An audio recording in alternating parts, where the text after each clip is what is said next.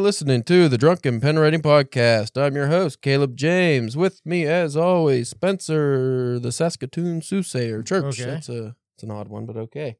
And we have a special guest this week, another special guest. We just had Tyler Gore on last week, which was fun. He is a former pastor of 16 years and a PhD in advanced studies in human behavior. His books, lectures, and resources help us navigate through mental health issues from a faith based perspective. His nonprofit organization, Unmuted, helps give victims of trauma their voices back, and he travels the world speaking at churches, schools, prisons, and other venues. And, equally as important, and the reason he's on the show, he is the author of Monster Mirror 100 Hours with David Berkowitz, once known as Son of Sam on mental health and evil phenomenon, Dr. Michael Caparrelli. Thanks for joining us, Mike. Thank you for having me on. It's a privilege. Now, not to just dive into it real hard and heavy, but I think the biggest question I have for you is why David Berkowitz? I mean, there's always been a fascination in this country for serial killers, but why him specifically? Well, I think it's important for the listener to understand that I grew up in a home where my dad was in prison. I come from an Italian American family.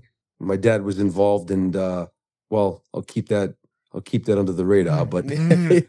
he was involved in some activities and ended up in prison. And I, I would visit him at a young age, probably like 10 or 11 years old. In Italian American families, when your dad goes to prison, they say he went to college.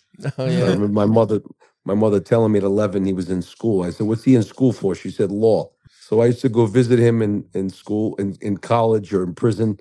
And uh, after I grew up a little bit as a teenager, I got into trouble, a lot of trouble with the law. I ended up in juvenile jail myself at 17.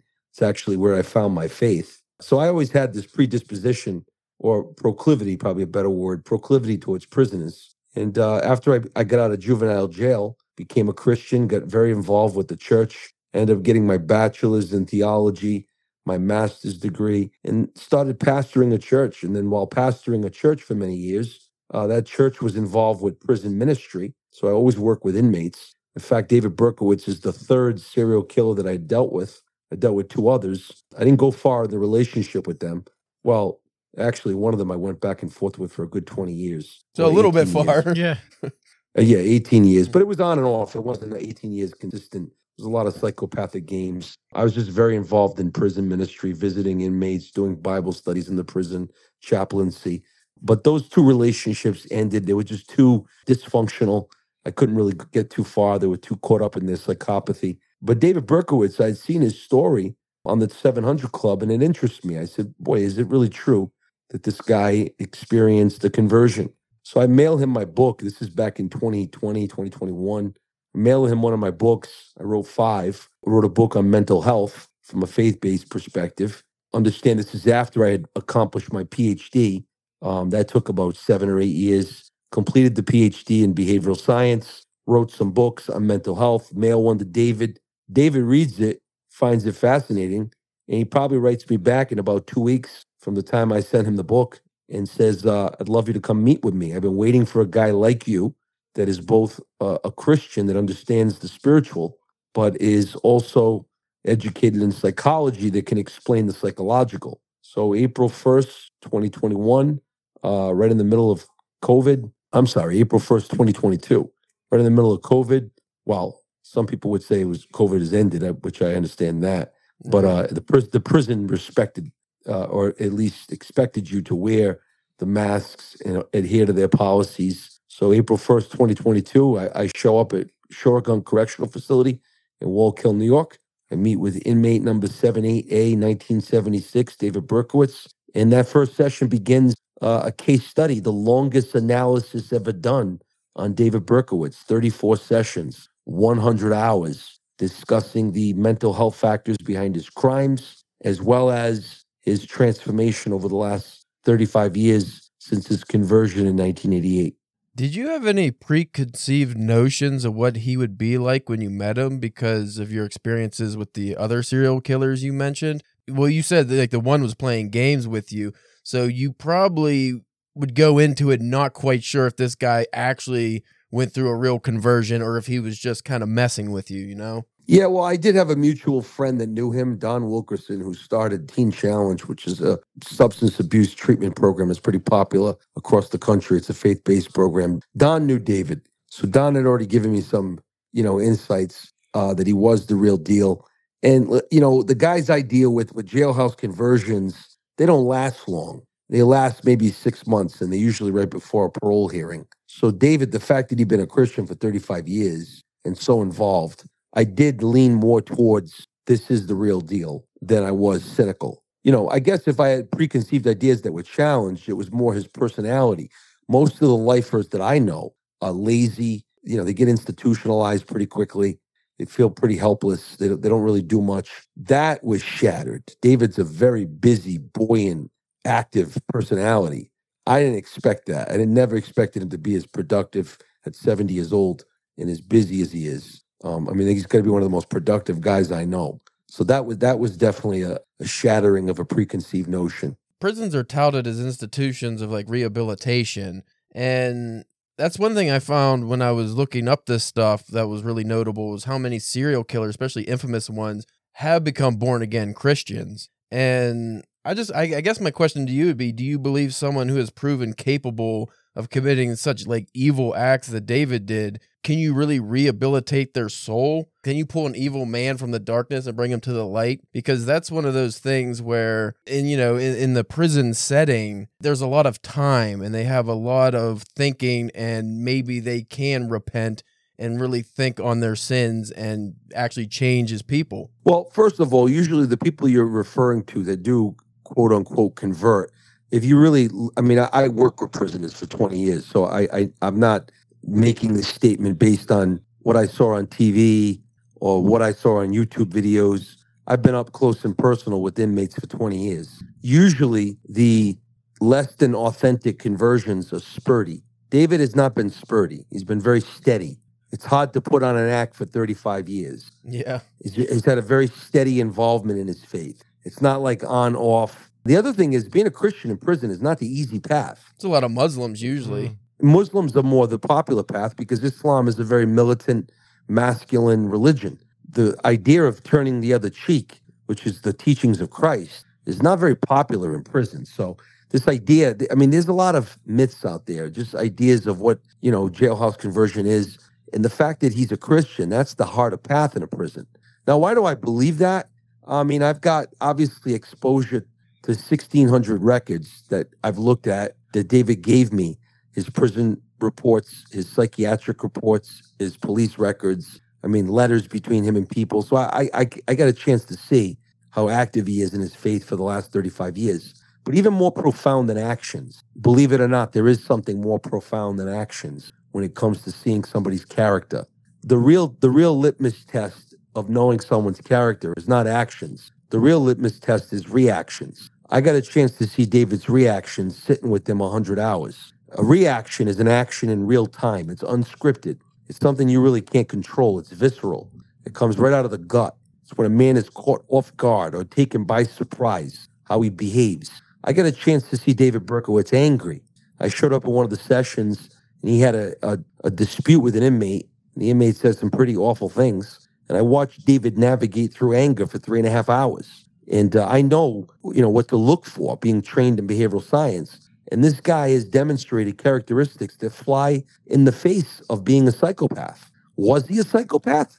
Absolutely.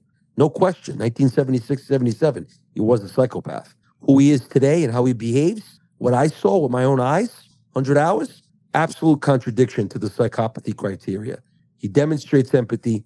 He knows how to regulate impulses. He knows how to self reflect. He owns his, his bad choices in life. There's no you know, there's no rationalizing or justifying. He's a new man. Now, also understand, I mean, as much as we say psychopaths can't change, because that's the typical cancel culture perspective, is that there's certain groups that just can't change and we ought to cancel them. Neuroplasticity would say otherwise. If you're not familiar with neuroplasticity, it's the idea that the brain changes based on our choices and based on the activities we involve ourselves in, that the brain is malleable.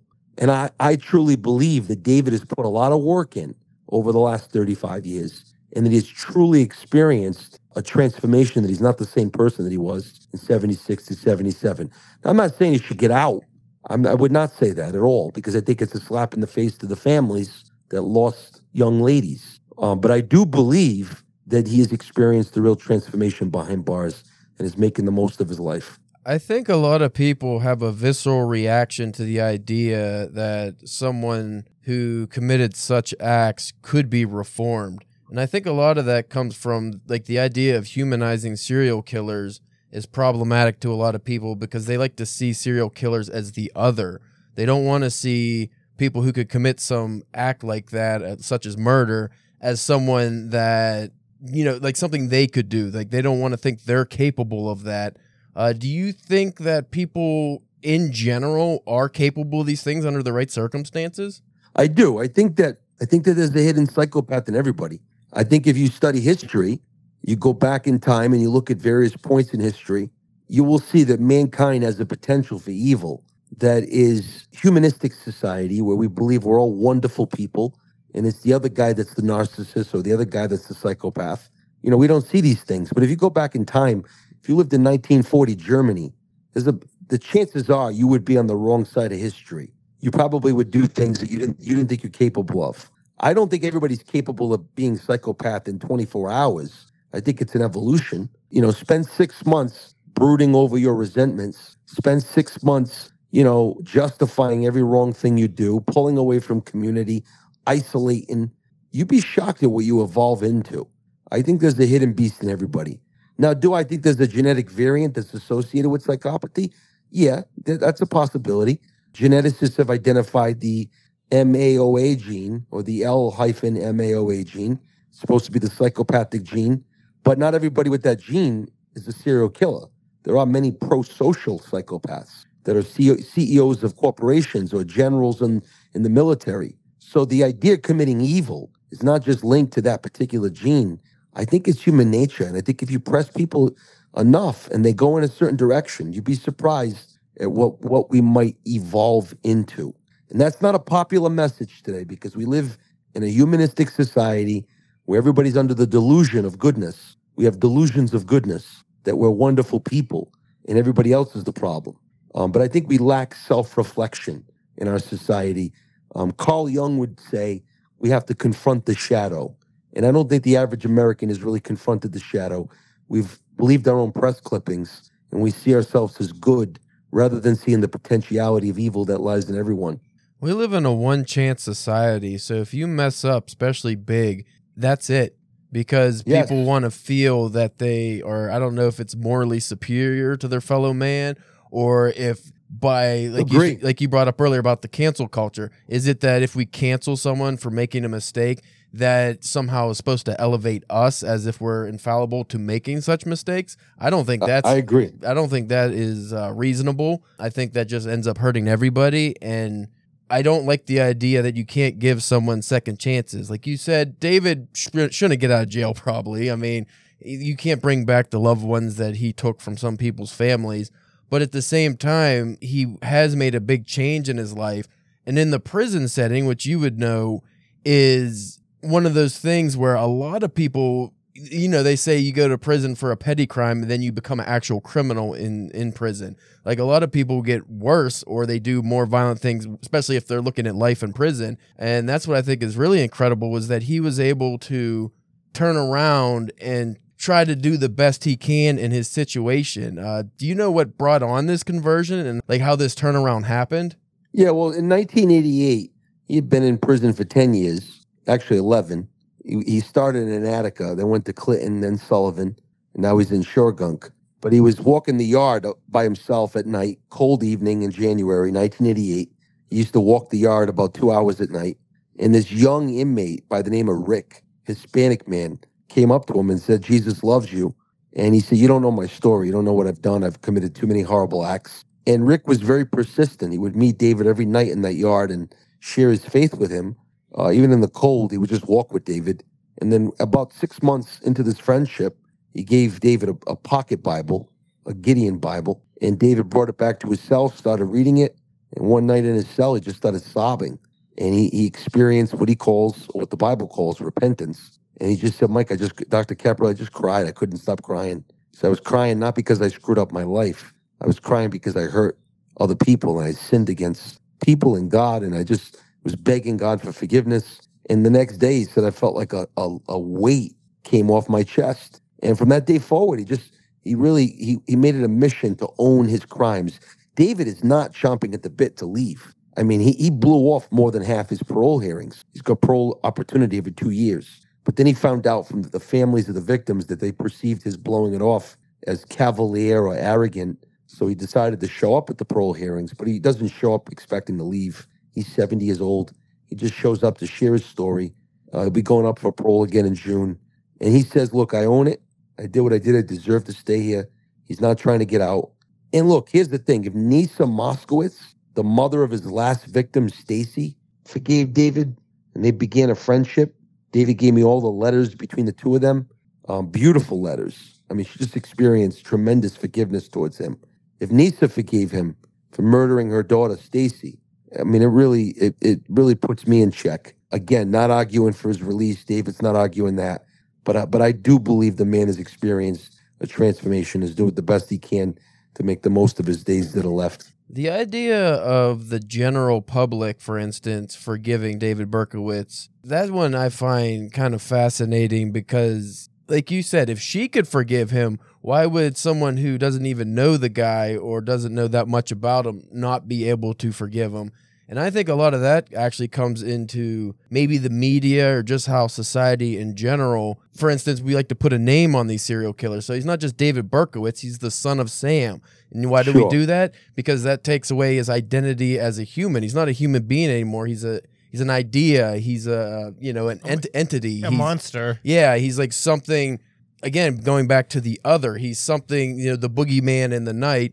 And once you do that, how would you be able to forgive a monster? You can't because they're not a human to you. And I think that's where maybe the first part of forgiving people like this would occur in society is when we can look at people as actual people, not just, oh, let's, you know, we're watching a murder documentary, a crime documentary, and look what this guy did. What a freak. But there is a person behind those actions. And if they're a person, that means they can change and they can do good. I think we, as just as people, need to be able to believe that. I agree 100% with everything you just said. And I, I think the broader issue is I mean, if you spend enough time on social media, you'll see what I'm about to say. We're living in a day where self reflection is very low. There's a lot of eyes on everybody else. Like you, you, you'd be hard pressed to find on Facebook or social media somebody confessing, you know, their own iniquities. It's usually blasting somebody else. You know, it's my ex spouse is a narcissist. Mm-hmm. I mean, how many people's ex spouses are narcissists on Facebook? I mean, I, it's, it's, Mhm.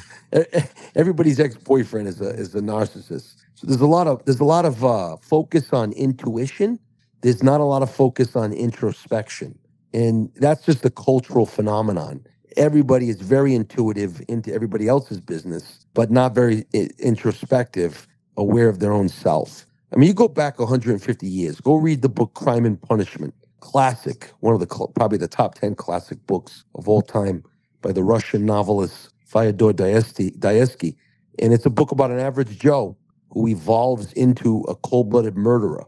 And it's a deep dive into the human psyche, the emotions that plague all of us. That's what was so fascinating to me about meeting with David. I focused on nine themes in my book, and you can go on Amazon and buy it right now. It was ranked the number one new release in the serial killer subgenre in October for a week. It sold thousands of copies since October.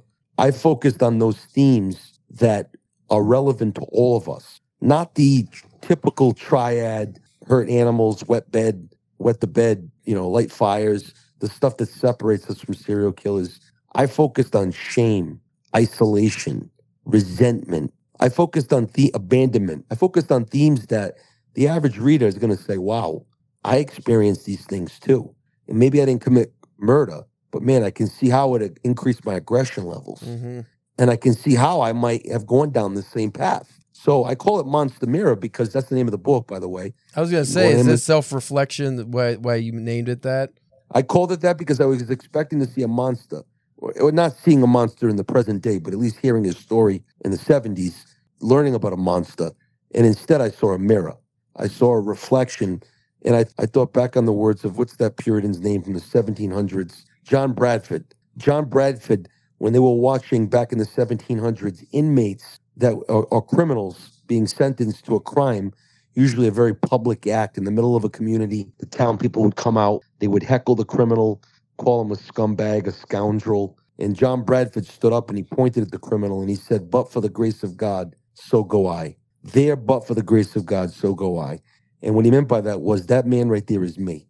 And if it hadn't been the grace of God on my life, I could have went down that same direction and maybe evolved into the same kind of person. So the, the book is a real challenge for the reader because you're going to learn about David, at the end of the book, you're going to learn about yourself. It's amazing how, as a society, we haven't moved on from looking at people like that where oh that you know we still do the perp walks and we still always mm. gawk at the people that are going past in handcuffs at the courthouse. Like oh what did they do? Look at them. I'm glad i'm not them. I could never be like them. And you can just a couple mistakes you know? It's not it's not there's not a lot separating the average person from becoming one of these people that we view as lesser or you know, as something else, even though it's really not that difficult. Like you can end up that way just by happenstance sometimes. Was that well? Right? Let me tell you. Let me let, let me tell you this.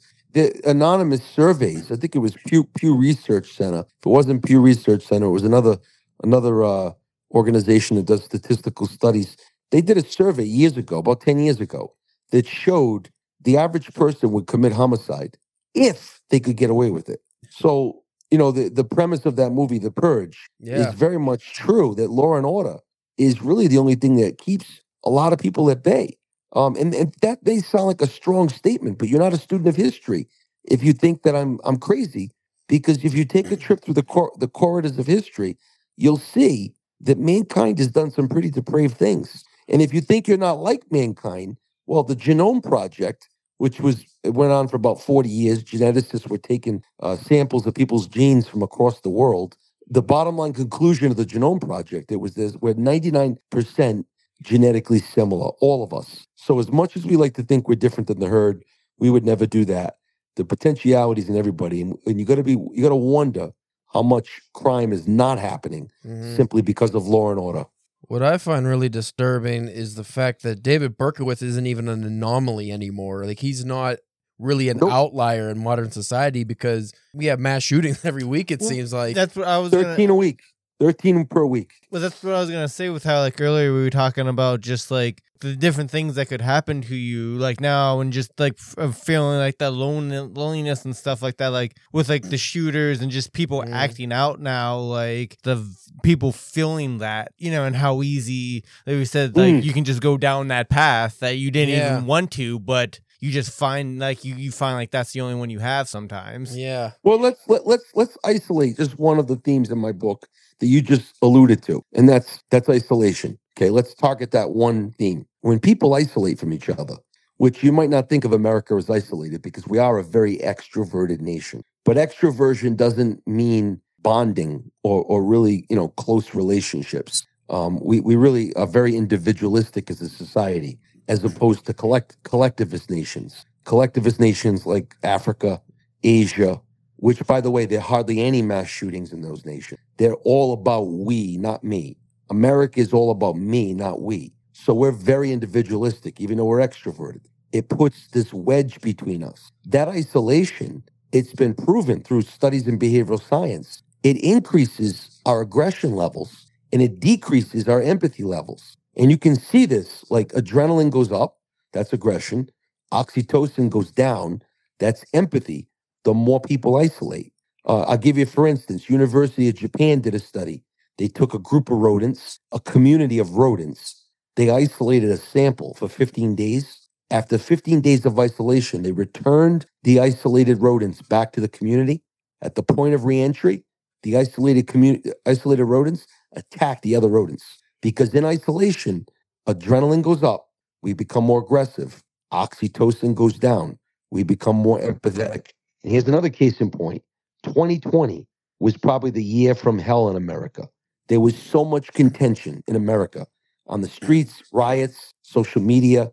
Very contentious year, 2020. Now, some may say, well, the contention was because of Donald Trump, George Floyd, race, social issues, But the fact is, we were all isolated. And the more isolated we are, the more combative we get.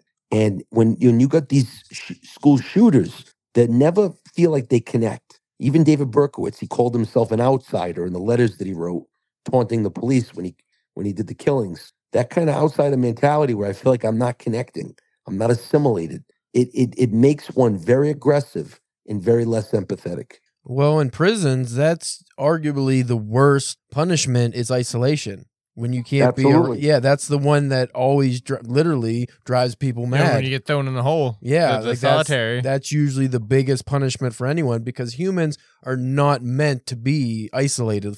Not even for stretches of time, just isolated. Mm. Like we are a group animal. We are a social animal. The most introverted person listening to this podcast is still a social creature.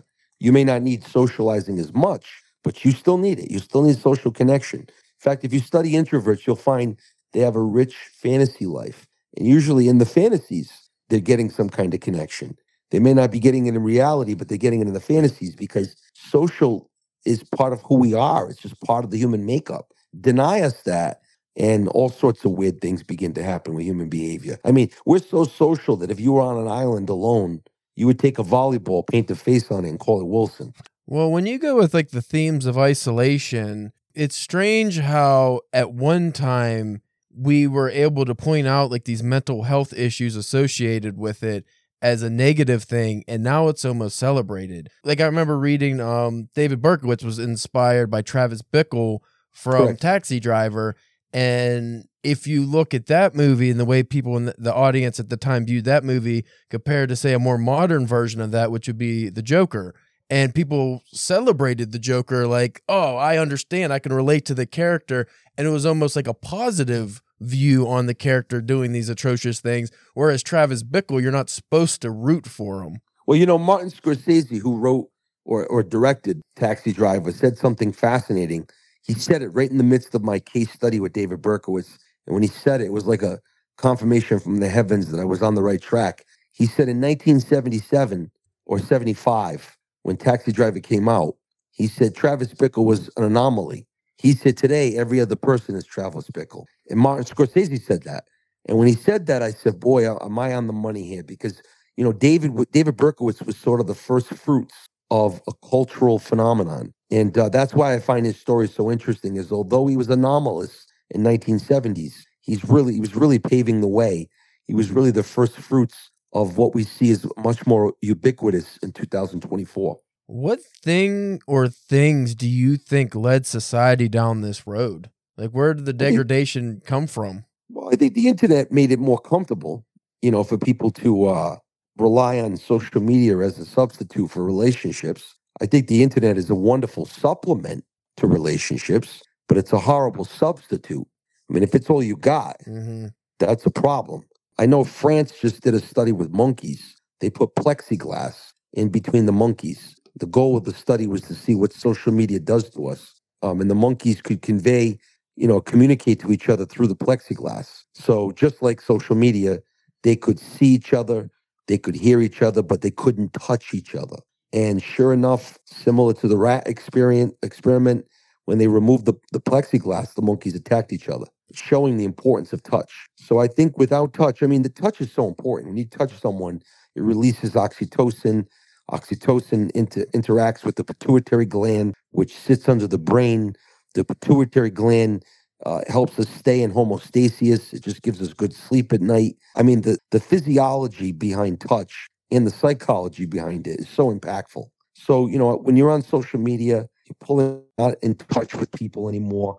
The more we lose touch, the more we're out of touch. That's a really interesting point because social media it's almost like a mirage. It makes us think that we are connecting with other people and engaging in meaningful ways, but like you said without that touch, without somebody right in front of you, it's just different. It's not the same.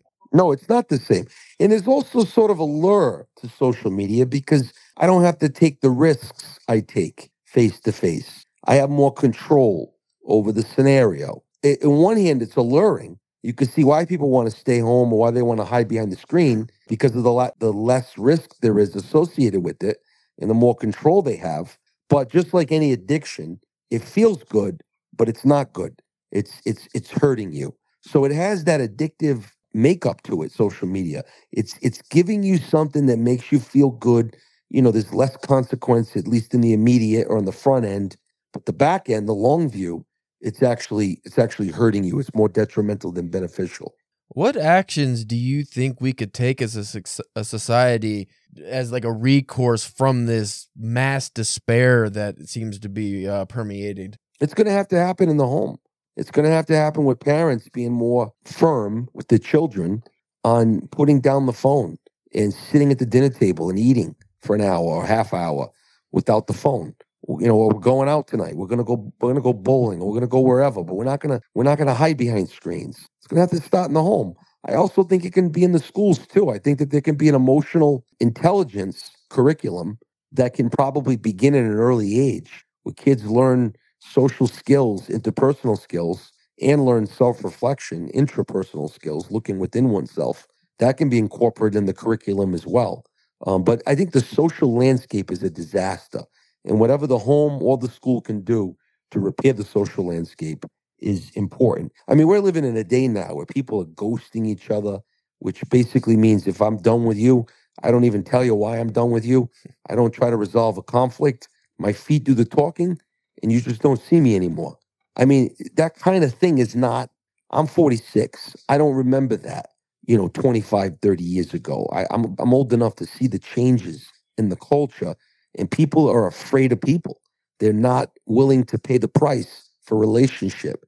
Whatever we can do to curb that, I think is vital. Well, just in in my in the last 20 years or so, I've noticed there's definitely like a multi-angled attack on the home life. You I mean, social media is one of the biggest ones because you could be with your family and still completely disconnected.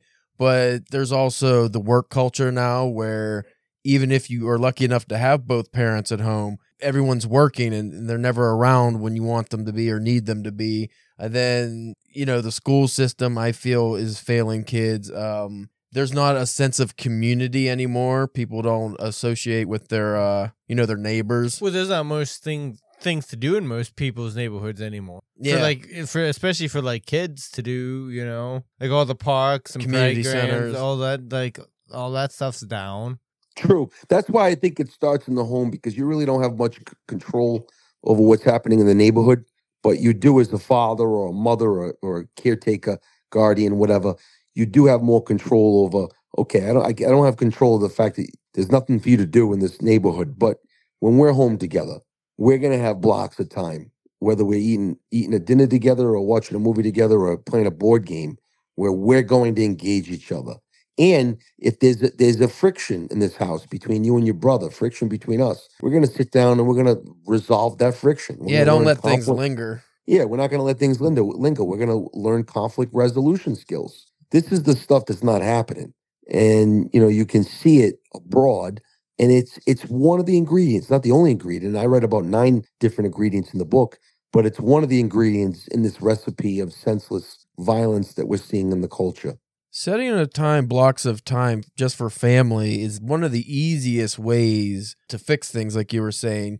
No mm-hmm. phones, no TV, no you know, no computers, but there is and it's not just the kids today, it's even the you know, the parents, even people our age, or older millennials, they just it's almost like an addiction, an obsession. They can't go without these things even for an hour or two. Mm-hmm. And you know, the kid acts up. What do you do? Ah, just give them the phone. They can watch YouTube or something. And It's I easier. It's easier. it's easier. Yeah, exactly. And they just sometimes to do the right thing, you can't do the easy thing. You have to do the hard things, and you have to make people uncomfortable, and you have to break these uh, technological attachments that we have. I think that's the first major step into uh, fixing some of these issues. I mean, like, how often Mo- do you catch yourself just doom scrolling? Yeah. For no reason. Like, and I could have been doing something productive, but exactly. Oh, I, I I myself have to fight it on a regular basis. You know, I go into the gym and I tell myself I'm not going to bring in the phone, be on the treadmill and looking at the phone. I'm going to deliberately leave it in the car. I mean, I, I have to like fight that all the time because it's easy for me to be owned by that phone more than I own the phone itself. So I think we're all facing that struggle. As uh, Arnold said not too long ago about people on their phones in the gym, it's Mickey Mouse stuff. Yeah. Put it away. yes. As we wind down here, I kind of wanted to go back to the earlier topic of forgiveness.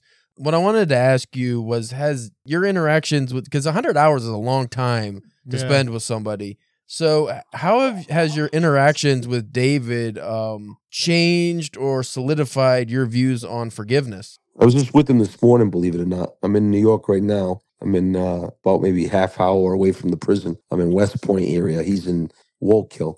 I went to go visit him this morning. I brought a friend to meet him. We were there about three hours. So I continue my relationship with him. One of the things I probably have learned about forgiveness from knowing David is that if you're really going to forgive somebody, this is thinking back on Neysa, her daughter Stacy was murdered by David. It, it it's not true forgiveness. It's not just lip service. It's not just I forgive you. Because people say I forgive you all the time, but they may suppress the anger, the feelings. Neysa really was angry at David for a long time, so she really acknowledged the hurt. I mean, she lived in that hurt for a while. Uh, she hated David. She was on Geraldo Rivera calling for his execution. She spent years angry with him. So she never evaded the pain. I think to truly forgive somebody, you have to do it from the pain. You can't deny what happened. There's too much of a, a lip service kind of forgiveness that it, you know, the, the the real pain of what happened sort of gets suppressed and it doesn't lead to any real breakthrough. With Neysa, she forgave David from the place of pain. And uh, that's important. And then David, David was humbled by that forgiveness. It really played a big role in transforming him and dignifying him. Um, but if anybody's out there and they're having to, you know, forgive somebody, don't make excuses for the person because that almost like suppresses the anger you have. Don't make excuses. Don't say they didn't know what they were doing. Don't say, you know, they meant well. No, what they did was evil. Very well could be that they did evil against you. Uh, as evil as it gets was committed against you, and you got to face that. And then from that place of pain, you know, and you usually you need divine help with this. You need to know that God forgives you, and that becomes an inspiration or an impetus to forgive others, and then forgive from that pain. Um, and that's where the breakthrough begins. Do you think evil is an inherent part of human nature or is it just Yes. crafted? No, I think it's it's I think it's there's an evil in all of us. I think something went wrong somewhere a long time ago. Um, I, I'm a Christian, so I believe in the scriptures. I believe Adam and Eve, their nature, we inherited it genetically. It's not hard to prove when you study genetics. I think that that bent, that proclivity to do wrong and to be selfish rather than selfless. I mean, you see it from the time a, ch- a child. You don't teach a child to lie. You teach a child to tell the truth. You don't teach a child to be aggressive. You teach a child to be gentle. You don't teach a child to be greedy. You teach a child to share. The child comes out of the womb, as much as we think they're cute and adorable, they come out sinners. I mean, my, my son was lying about the cookie from the cookie jar at one years old with crumbs on his mouth. I had to teach him the truth. So sin is like weeds in the garden. It just comes naturally. Virtue, on the other hand, like roses and and, and carnations and lilies in a garden, you got to cultivate that. The weeds just come naturally. And I think it's the same with sin.